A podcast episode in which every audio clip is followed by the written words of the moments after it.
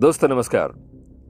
अब मैं जो आपको एक ज़बरदस्त कॉमेडी स्टोरी सुनाने जा रहा हूँ, उसका टाइटल है लबड़ धो धो जी हाँ लबड़ धो धो सुनिए। लड़के का ताऊ लालचियों की तरह ऐसे बात कर रहा था। वे लड़की का मामा बहुत उछल रहा था। कहने लगा दहेज में इक्यावन तोले सोना, एक हीरे की अंगूठी और एक मोटरसाइकिल लड़के की है, हैं जी? और भगवान झूठ ना बुलवाए, साथ में इक्कीस साड़ियाँ और एक जड़ाऊ जोड़ी कंगन सास के, हैं जी? तो हमने कह दी लड़की वालन से, हैं? भाई, बहुत कह ली तुमने, अब हम कहेंगे और तुम सुनोगे। हमारा उमेश दिल्ली का लड़का है, अच्छी साक्षात सोना है खरा सोना। समझे कि नहीं? अरे, लड़की शहर में राज करेगी राज। अरे, हमारे यानी ताऊ बद्री प्रसाद के पाँव पकड़ लिए लौंडिया के बाप ने। इक्यावन सौ रख दिया हमारे हाथ में और बोले, बद्री प्रसाद जी, अब छुरी आपकी हुई। तो जी, हमने धल लिए पैसे आंटी में। अरे, इतना सब कुछ मिले तो भैया कौन ना ब्याह देगा अपने लौंडे को, है जी? और मैं तो कहूँ, भैया, अपने उमेश को कौन कलेक्टर नहीं मिल जाती है, हैं जी? सारी ज़िंदगी कमावे तो भी इतना ना मिले, क्यों जी? नहीं, क्या गलत बोलू मैं? और सबने बद्री प्रसाद की हाँ में हाँ मिला दी। तो ऐसे ही तर्कों का सहारा लेकर निपटा दिया महामूर्ख उमेश को ताऊ बद्री प्रसाद ने। गाँव की बारहवीं क्लास लाडली, इकलौती, अमीर बेटी, खुले घर में रहने वाली संतो, अब पांचवी फेल उमेश की पत्नी थी। संतो गाँव से दिल्ली आई, पता? गली बताशे वाली बड़शाह बुल्ला चावड़ी बाज़ार दिल्ली छह। हाय, फ़िल्में देख देख कर पता नहीं इन संतों ने दिल्ली के क्या क्या सपने संजोए थे, पर यहाँ तो गाँव के खुलेपन से बिल्कुल अलग तंग गलियाँ थीं। मध्यम दर्जे का घर था और इस पर था मूरख पति। पर जैसा भी था उमेश, संतों ने उसे अपना ही लिया था। बचपन से ही ऐसे संस्कार दिए गए थे। लेकिन ज़्यादा बड़ी मुसीबत ये थी कि महालालची ताऊ बद्री प्रसाद की मुट्ठी में था उमेश। ताऊ आए दिन उमेश के ससुराल से कुछ ना कुछ मंगाते रहते। कभी गाँव का बीस किलो घी, कभी सावन की सौगात, कभी तीज के पैसे, कभी अक्षय तृतीया पे सोना। और उमेश ताऊ की हाँ में हाँ मिलाए रखता। ताऊ कहते, ए उमेश, ए, इधर को आ देख, घरवाली को सर पे ना चढ़ाइयो, तू झई पे सो। मेरे पास। चल चल चल चल चल। मेरे पैर दबा पैर दबा। और वो कहानी सुना, लबड़ धौ धौ की। और पूरी रात उमेश ताऊ के पैर दबाता और लबड़ धौ धौ की कहानी सुनाता। उधर संतो उमेश का इंतज़ार करती रह जाती।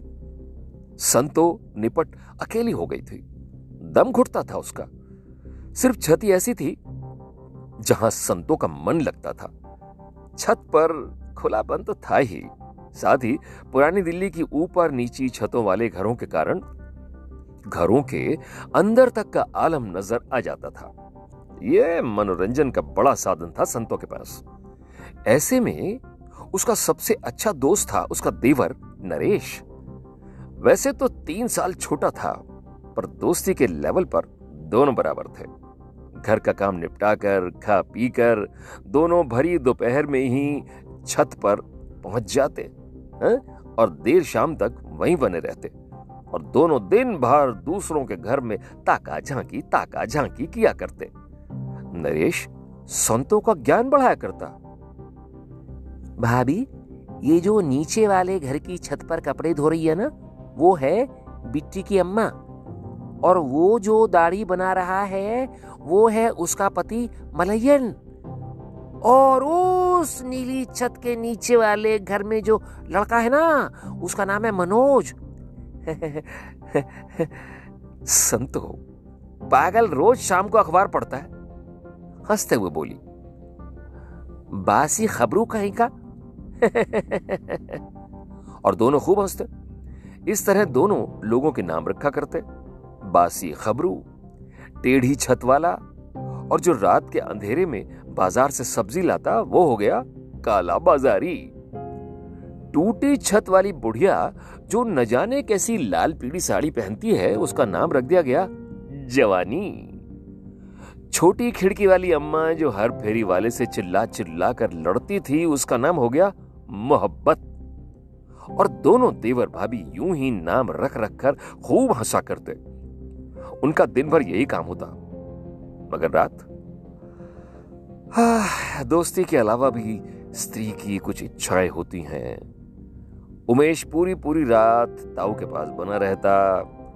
संतों के सास ससुर ताऊ से दबते थे क्योंकि ताऊ की ही बदौलत मूर्ख अनपढ़ की ऐसे बड़े घर में शादी हुई। इसलिए इस बारे में वो कुछ नहीं कह पाते थे। संतो मन ही मन कुड़ती रहती। एक दिन उसने उमेश से पूछ ही लिया, सुनो, ये लबड़ धौधौ की कहानी क्या है? जो रोज रात को ताऊ जी को सुनाया करते हो रात भर हंसने की आवाज़ें आती रहती हैं? मनोज बोला, वो वो कहानी तो मुझे ताऊ जी ने सिखाई थी हाँ। एक जंगली कुत्ता था, उसे कुछ नहीं आता था।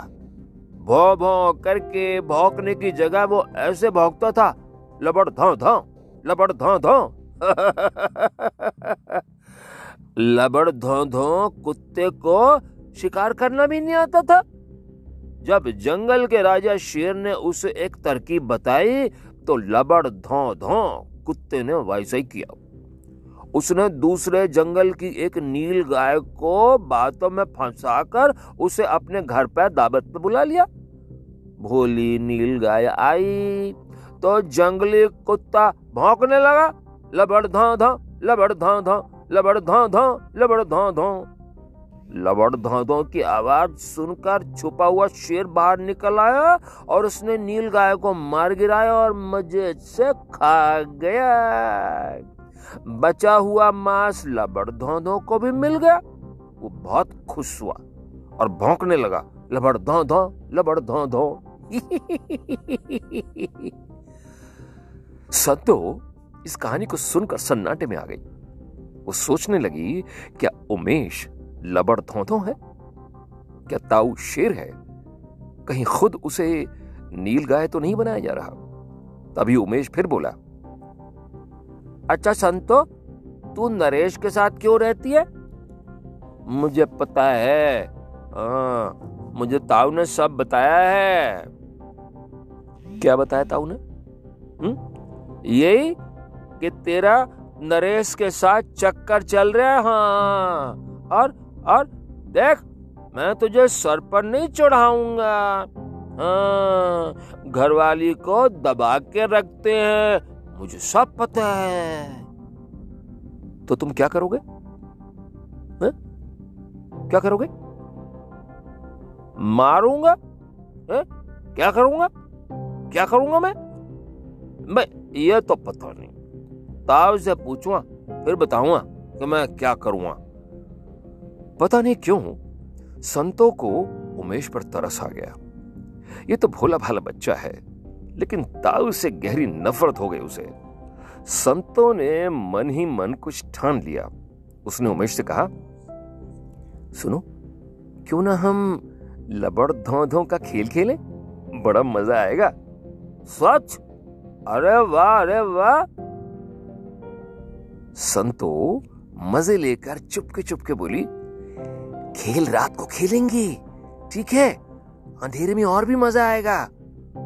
ओहो, पर तुम रोज ताऊ जी के पास होते हो? नहीं नहीं नहीं, मैं तो खेलने आऊँगा तुम्हारे साथ। तुम खेल तो बताओ। और संतु ने उमेश को कान में न जाने क्या समझाया। उमेश तैयार हो गया। अगले दिन रात को रमेश ताऊ जी के पास गया और बोला ताऊ जी ताऊ जी नरेश और संतो सीढ़ी लगाकर नीचे वाले घर की छत पर जा रहे हैं। वो वहाँ पर घुप अंधेरे में छुपा छुपी खेलेंगे। उन्होंने मुझसे कहा कि मैं बाहर पहरा दूँ। और जब तक वो लबड़ धो धो, लबड़ धो धो न कहे, तब तक मुझे बाहरी पैरा देना है। जब वो लबड़ धो धो, लबड़ धो धो कहेंगे, तब मैं उन्हें सीढ़ी दूँगा और वो ऊपर आ जाएँगे। हम्म हम भी देखें, कौन सा खेल रचा रहे हैं ये दोनों देवर भाभी राम राम राम राम राम। अरे हमने यानी ताऊ बद्री प्रसाद ने कोई कच्ची गोलियाँ खेली हैं हैं जी?